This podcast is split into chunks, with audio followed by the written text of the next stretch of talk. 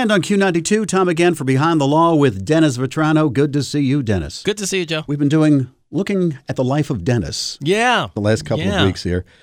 How about let's do one more. Sure.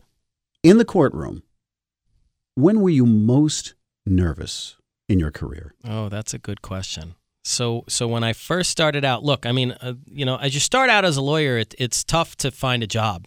And if you find what I consider to be a good job, which means you can get good experience um, and have an opportunity to handle a lot of cases for clients and be in the courtroom and those sorts of things, you usually are paid very little and worked very hard.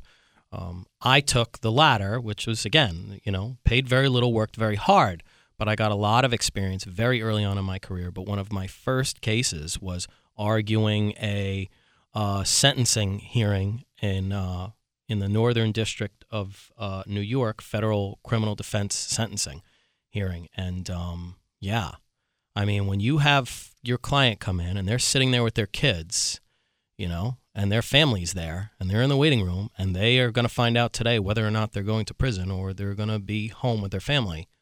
That's a lot of pressure.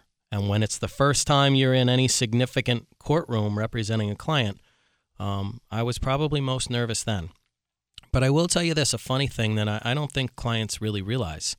Even when you've done literally hundreds of trials and hearings, which I have before many, many different judges in many different jurisdictions, at the beginning of a trial or a hearing, I always have a little bit of butterflies. And uh, I, I guess I would call it nervousness just for the first, say, five minutes. So I'm a guy where I always draft all of my questions in advance. Um, that judge that I told you about, Judge Chaika, many years ago, taught me look, you're prosecuting cases, you better have all of your questions written down. And there's a very good reason why you do that. Um, you're prepared for your objections, you do that in advance. But the first couple of minutes before you get warmed up, anybody who's really tried cases, who's worth their salt, will tell you they're a little nervous at the outset. Then once you warm up, calms right down, at least for me.